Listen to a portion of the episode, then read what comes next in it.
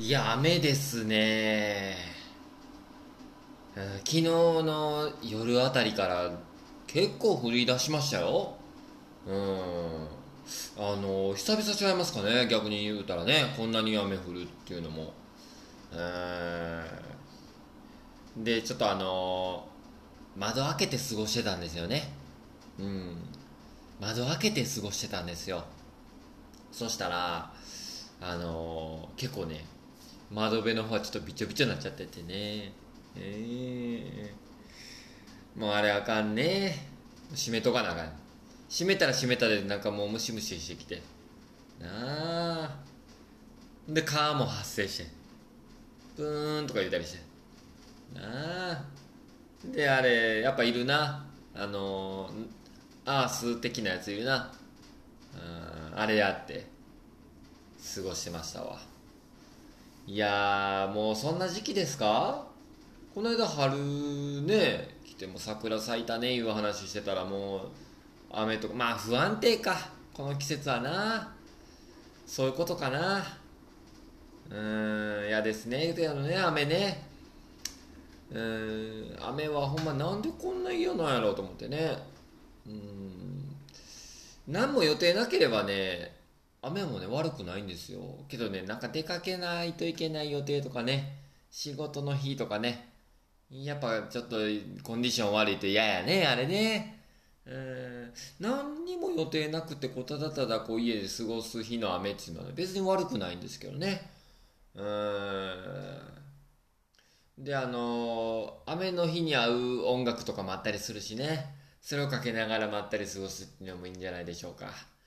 え今日は4月15日、金曜日ね。金曜日仕事なんですよ。まあ仕事の人多いか。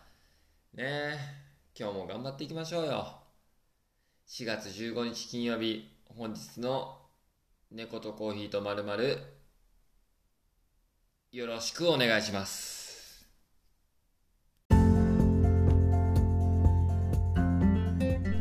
ということでね、始まりました猫とコーヒーとまるまる。猫丸、本日もよろしくお願いします。スターボーイです。ね。まあ、4月15日の金曜日の朝は雨ですね。えー、こちらは大阪の堺ですけれども、えー、非常にですね、外が暗い。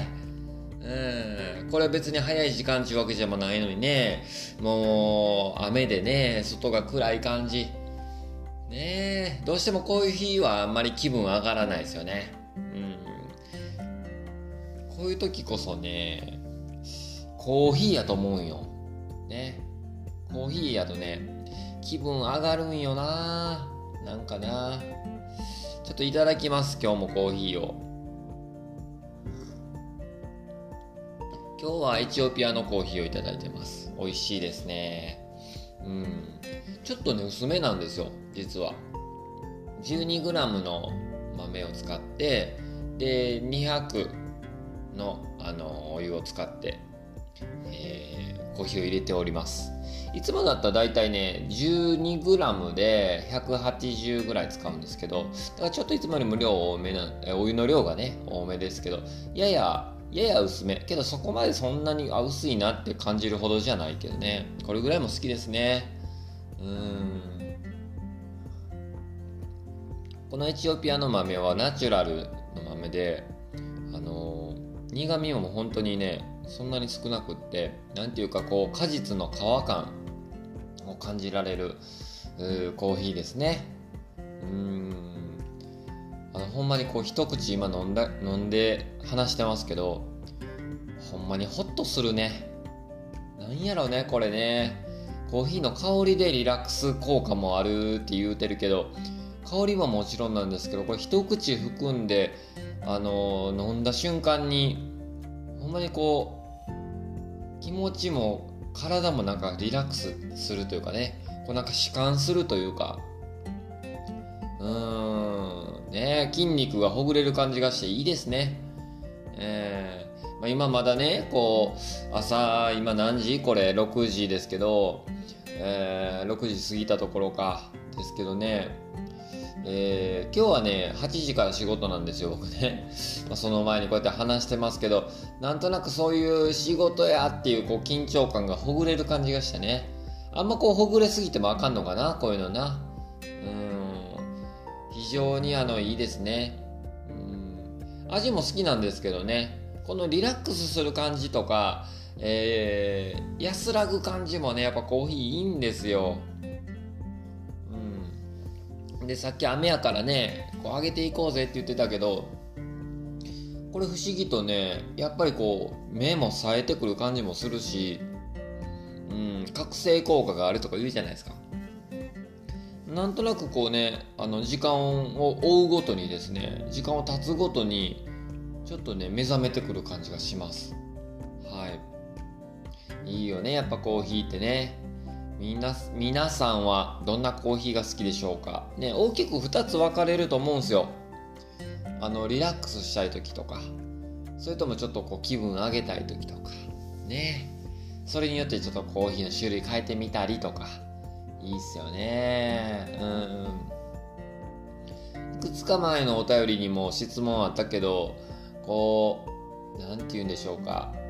おすすめのコーヒーって言ったらねあのいろいろあるんですけどえー、例えばね行きつけの喫茶店があったとするじゃないですか。でその喫茶店のコーヒーが好きだと。いう場合はその喫茶店に、えー、お店の人にこのコーヒー売ってますかとかって聞いてでその喫茶店のブレンドをねあの独自のブレンドのコーヒーを、えー、購入するのも一つなんですけどやっぱり僕ねシングルオリジンって言ってあのその一つの国だけのやつ、えー、ブレンドじゃない単体のコーヒーを買うのも一つちゃうかなと思うんですよね。うんでそのそれでその国の特性をね知ることもできるし、えー、なんとなくねやっぱこう味が違うっていうのがはっきりしてるんでねコーヒー楽しむ上でできればこう2種類以上のコーヒーの種類を試し飲みしてみるのもいいんちゃうかなと思うよね。うん。いやほっこりしますよ。うん。でこれでちょっとねもし余裕があったりとかすればね時間とかにね飲み比べしてみるのも楽しいんですよね。うん。あのー、コーヒーの種類で飲み比べするでしょ。で次ね味違うなと。で次ね同じ種類でやるんですよ。一つの種類だけで。で、えー、ドリッパーを変えてね。同じコーヒーでもこんだけドリッパー変えたらなんかこうあの酸味になんか丸み、ま、丸みを帯びるなとか。なんかこう柔らかくなるなとか。少しね感じ方もちゃうんですよね。ほぼほぼ同じやけどちょっとちゃうなとかね。もうそれ言い出すでしょ？それやるやるでしょ？もうこれ沼なんですよ。うん。結局沼です。ええー、ほんまに。もうなんやろねこれね。恐ろしいよね。今日はもうゆっくり喋りますわ。今日はゆっくり喋る日とさせていただきます。いやいいですよねこういう日もね。まあ、あの朝から僕は撮ってるけど、まあ、みんな聞く時間は様々やと思うのでね、あのー、聞くところによるとですよ、ね、いろいろ話聞きます。えー、通勤時間、電車の中で聞いているっていう人もいましたね。うん、あと、お昼休み、食事をしながら聞いているっていう人もいましたね。えーとウォーキングしながらとかランニングしながら聞いてくれてるっていう人もいましたね。えー、だから様々な状況の中で聞いていただいてる中でこのちょっとこうゆっくり喋ってるのってどうなんやろうと思うよね。えー、けど非常に自分としてはこの朝まだ完全に頭が起きていない状態でこう喋るっていうのがねいいですよね。これいいんですよ。言うたりなんかしております。じゃちょっと進めていきましょうか。4月15日金曜日今日はね何の日かっていうのをちょっとまた見ていきましょうよ今日はねヘリコプターの日っていうのが出てきましたねヘリコプターの原理を考え出したレオナルド・ダ・ヴィンチの誕生日にちなんで、えー、全日全日本航空事業連合会が4月15日をこうヘリコプターの日と制定しているそうですよ。うん。レオナルド・ダ・ヴィンチの誕生日でもあるんやね、ほんなね、今日は4月15日。1452年4月15日だそうですよ。ヘリコプターの仕組みってよう考えたらすごいよね。あれね。あのー、鳥の、鳥の飛翔に関する趣向っていうのがあるそうでね、それをはじめとした多くのメモなどによると、鳥の飛翔飛ぶのを独自研究してヘリコプターの原理を1500年代初めにすでにえもう作っていたと。草案していたと。あ、まあ、近年ではこのドローンの開発によってヘリコプターの仕組みに再度注目が集まっているみたいですよ。すごいな。あんなねなんかプロペラがぐるぐる回って飛ぶんやからね。いやほんま単純なことなんやけどあれが飛ぶっちゅうのがすごいもんな。あ他にもコンビニエンスストアローソンの人気商品唐揚げくんの日。だそうです。唐揚げくん大人気よね。あれついついコンビニ行ったらあのあそこのなレジ横のあのコーナーチラ見してまうよな。あれなんやろな。唐揚げとかなんか売ってるとこな。肉まんとか売ってるとこ。ついついこうチラッと見ちゃうのよ。買わんでも買う時でも見ちゃうよな。うん。みんな買うかなあれ。唐揚げくん。たまに食べたくなるのよなあれな。買うつもりなくてもあれ置いてあることでえっ、ー、とそれとあと唐揚げくんとかって言うてる時あるなあれ。あの時あれもう思考をなんか何も考えてない時あるなあれ。うん。えー、あと唐揚げくんえあとって言い出したらもう終わりよな。いやあれなんやろ不思議やな。あれ考えられてんやろなきっとな。うまいことな。ついつい食べ過ぎちゃう。気をつけないといけいけないよね。えー、他にもねいろいろ出てくるんですよこれ。うん。えっとね宮崎カーフェリーの日とかね出てきますね。あと良い公募の日出てきましたね語呂合わせ。4月15日の415の語呂合わせにちなんで、良い公募の日。うん。こんなんいっぱい出てくるよね。いちご大福の日もそうやね。良いいちごの語呂合わせにちなんで、いちご大福の日。だからみんな今日は、えっ、ー、と、公募製品を、と、いちご大福を購入して、で、ヘリコプターに乗って、えー、あと唐揚げ雲か。購入してヘリコプターに乗って、えー、どっか行こう。なあ、そんな日にしたら、もう今日は4月15日、もう満喫しまくってる人ですよね。うん。そんなやつおらんやろな、きっとな。おらんと思うわ。あの、今日はね、えー、だらだら喋る日なので、こういうのが続きます。よろしくお願いします。はい。えー、黒人初のメジャーリーガーが誕生した日だそうですね。1947年、ジャッキー・ロビンソンがデビューを飾りました。そんな日が4月15日ね。うん、それまでって白人選手しかおらんかったってことないね。へえ。そこ、その日、ジャッキー・ロビンソンがデビューしした、うん、その実力を買われたそうですよ。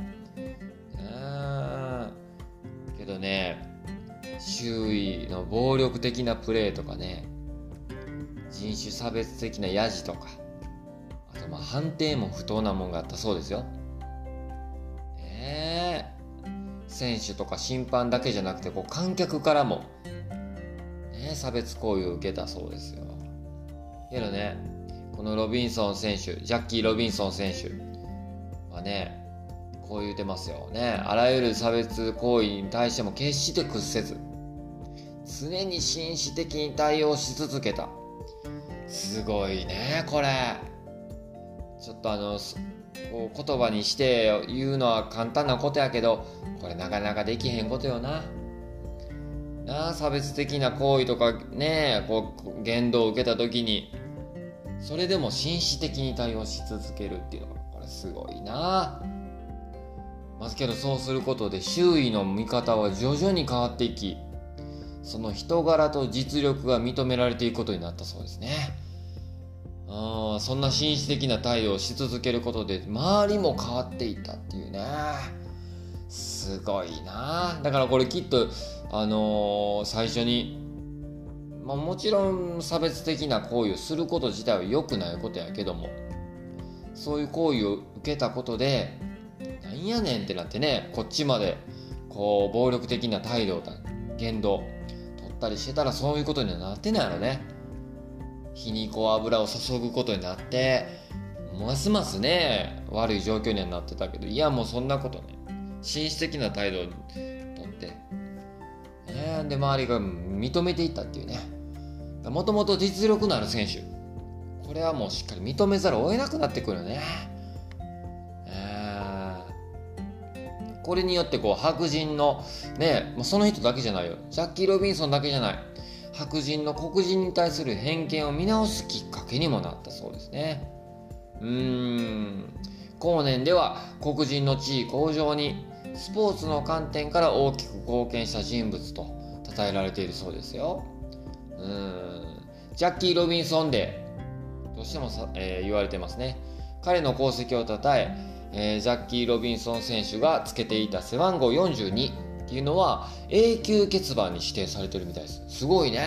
メジャーリーグで、えー、全球団共通の永久欠番にして、えー、また彼がデビューした4月15日今日はですねジャッキー・ロビンソンで、えー、メジャーリーグでは4月15日に限り背番号42をつけることが許されているそうです。そのことから敵味方関係なく、えー背番えー、選手全員が背番号42のみを使用して、えー、試合が開催されているらしいです。こんなん知らんかったですね。うーん。これ見習わなあかんよな。ほんまこういうすごい人の姿勢からねあ。もう周りをも変える人物っていうのがすごいよな。これな。ディズニーランドが開園した日。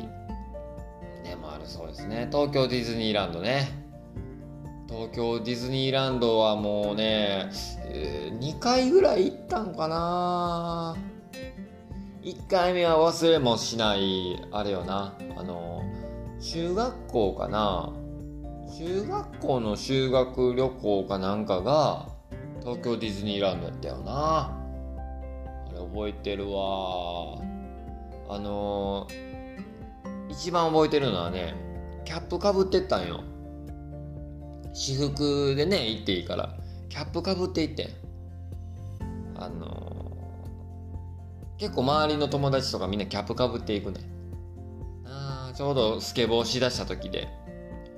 でスケボーの、あのー、ロゴの入ったねブランドのロゴの入ったキャップかぶっていくやけど。あの中学校の同級生のヤンキーにキャップ貸してやって言ってあの東京ディズニーランドで遊びに行ってあのすぐにあのキャップ奪われてしまうねんな。あれ覚えてるわ。なんでと思うねんな。ディズニーランド着いた途端になんでと思うねん。けどよくよく それなんでかと思ったらなんでと思ってね。周りもねキャップ取られてる子ってね。なんでと思ったらなんかあのヤンキーの子ってね髪の毛ちょっとこう染めてるでしょ？それを隠すためなんですよ。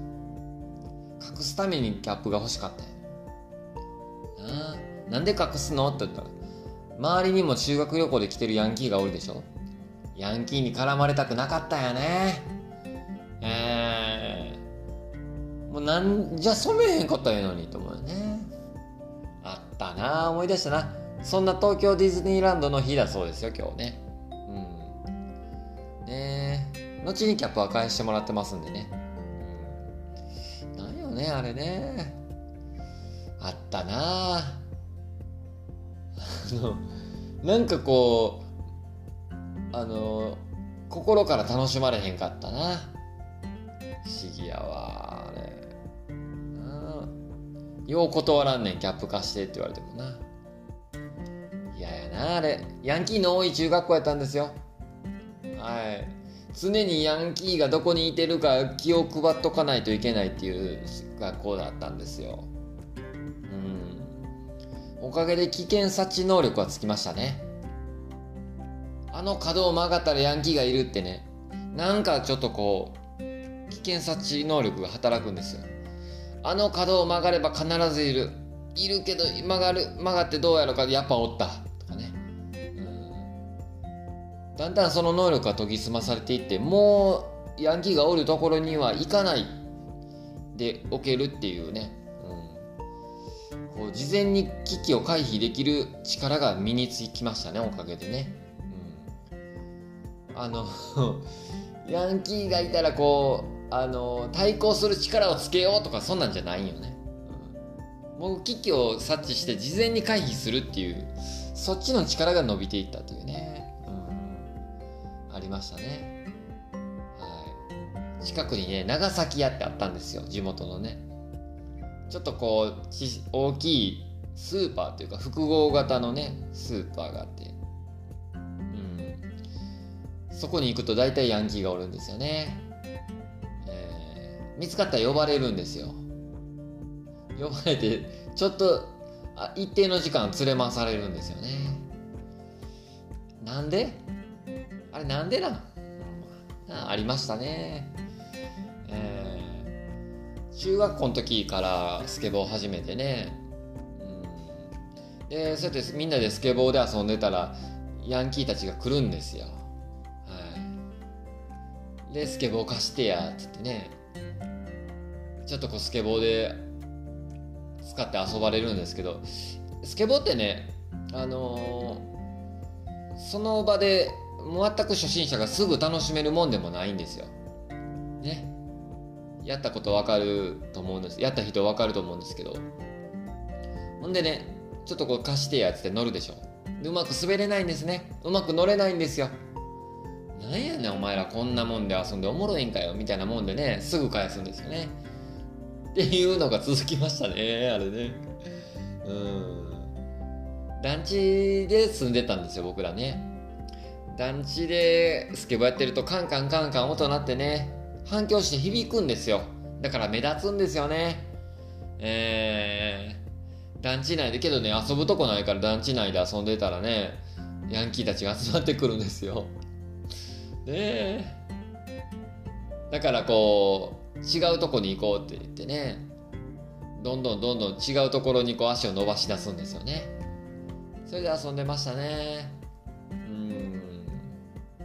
ある時からねけどあの、えっ、ー、とね同世代だけじゃなくてね年上の人もね一緒にスケボーするようになってねえー、その人がやがてこうヤンキーたちから守ってくれるようになりましたねいやー、スケボーのおかげかもしれませんね。言うてますね。何の話してました？東京ディズニーランドの話してましたね。やー、まあ、そんな話ばっかしてますよ。今日のね、猫とコーヒーとまるまる。今日はあのだらだら喋りますからね。ご注意くださいね。ご注意っていうわけでもないか。いやー、というわけで猫とコーヒーとまるまる。本日の猫丸、ね、よろしくお願いしますよ。もうよろしくお願いしますって言ってもう後半、前半も折り返して後半突入してますよね、きっとね。30分番組なんですよ。はい。知ってました？皆さん。30分喋るんですよ。ねえ、言うたりしておりますよ。そういえばですね、あのデイビッドとのやりとり、やりとりでね、あの話したいなと思ったんですよ。デビッドっていうのはね、あの、インスタの DM に連絡来たね、えー、まあ、要は特殊詐欺だと思うんですよ。うん。それのやり取りをしてまして、で、どこまで行ったかっていうと、えー、とね、あの、お金を送ってくださいみたいな、えー、連絡が来て、ほんで、身分証を見せてくださいって言って身分証を送られてきたんやけど、えー、それがね、あの、明らかに、あの、加工を施したものやって、えー、これは偽物なんで、えー、ちゃんとしたやつを送ってくださいって言ったら、えー、今度パスポートの画像が送られてきて、そのパスポートも顔写真と名前が明らかに、あの、鮮明に、え加工されたものやって、えこれは偽物ですよ、つって言うて、やりとりが、え一旦終わってたんですね。で、また引き続きやりとりしてまして、でね、あのまあ連絡来なくなったんで、寂しいなと思って。で、僕送ったんですよ。助けてあげましょうかって一言送ったんですよ。なら、あの、あなたは助ける気がないっつって、ちょっと拗ねてるんですよ、デビッド。僕がなんか、偽物やって言うから。ね。で、けど、あのー、その画像は明らかに、あのー、画像を、あのー、加工したものやから、あのそれやと他の人も騙せないですよって、ね、送ったんですよ。なら、私の貯金箱を見せますって言って、貯金箱を見せます？って思って、何やろう？と思って。貯金箱の動画を見せます？って言った、次動画送られてきたんですよ。動画ね。ほんなら、なんかね、えー、結構大きなね、箱。どれぐらい大きいかというと、えー、なんかこうトランクケースみたいな大きな箱に、あのー、札束が入っている、うん、動画やったんですよね。うん。いや、そんなんいいから、本、物の身分証明書見せてくださいって。見せてくれたら助けますって言って送ったんですけど、いや、あなたは助ける気がないんでしょうって言って。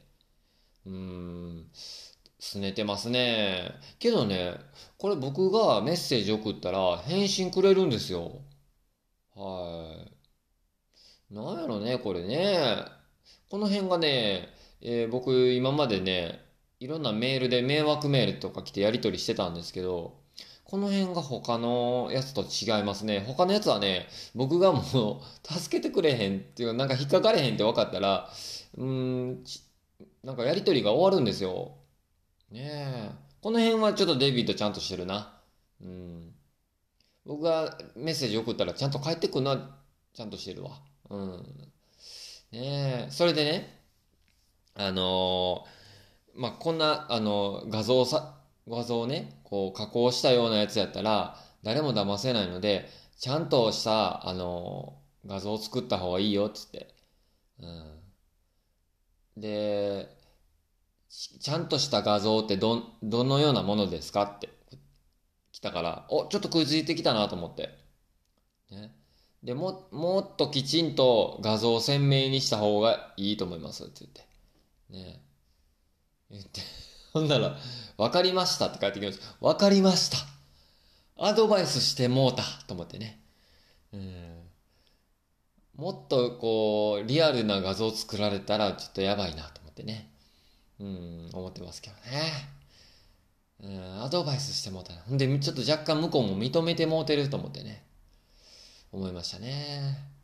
えー、で、助け、あの、助けましょうかって言って。もう一回送ったらね。あなたは助ける気がないって言って。いや、だから本当の身分証明書送ってくれたら助けてあげますって言って。送ったら、えー、そこで何も返ってこなくなりましたね。もうデビッド、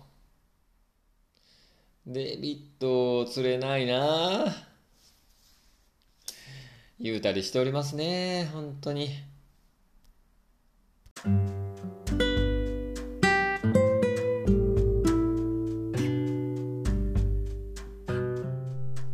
というわけでね、お届けしてきましたけど、あっちゅう間にね、もうなんか今日はダラダラ話して終わっちゃうね。すいませんね。なんかね、こんな日もあるんですよね。こういう回もあるんですよ。毎日やってるとね。うん。けど、あの、温かくまた聞いていただければいいかなと思いますよ。ね、またなんか喋っとんなと思ってね。今週、まあ今日は金曜日ですけど、明日はですね、まあ、言ってた通り、えー、僕のライブがね、あるんですよ。これ久しぶりのソロのライブですよね。まあもちろん僕だけじゃなくてね、何組か出るんですよ。うん、シンガーも出るしね、DJ も出るしね、他にも、こう、レゲエ DJ も出るしね、これちょっと楽しみやね。えー、あのー、やっぱこう何かね、まあ、日常、穏やかな日常を送るのもいいですけど、こうね、たまにこう刺激的な日常があるとね、これ楽しいよね。えーあのー、新曲やろうかなと思ってるんですけど、まあこれもちろん僕一人でね、やることなんで、僕が全然決めていいことなんですけど、あのー、やるかどうかは迷ってますね。うん、誰が興味あんねんと思うけどね。うん、知らんがなと思うかもしれんけど、ちょっと迷ってんよね。もしかしたらやらんかもしれませんね。安定感重視して。うん、言うておりますね。えー、いや、楽しみっすね。あの、大鳥、えー、大阪堺市大鳥にございます。J 酒場というところで、DJ 酒場。J 酒場は3周年スペシャルということでね、えー、やりますんで、また、えー、チャージフリーなんでね、もしお近くの方いらっしゃったら、ぜひ遊びに来ていただけたら嬉しいなと思います。はい、というわけで、お届けしてまいりました。猫とコーヒーとまるまる。本日はこの辺りで終了ですね。いや、もうすいません。なんかダラダラ喋ってしまいまして。ねこんな日もありますよ。またね、あのー、お便りなんかもお待ちしております。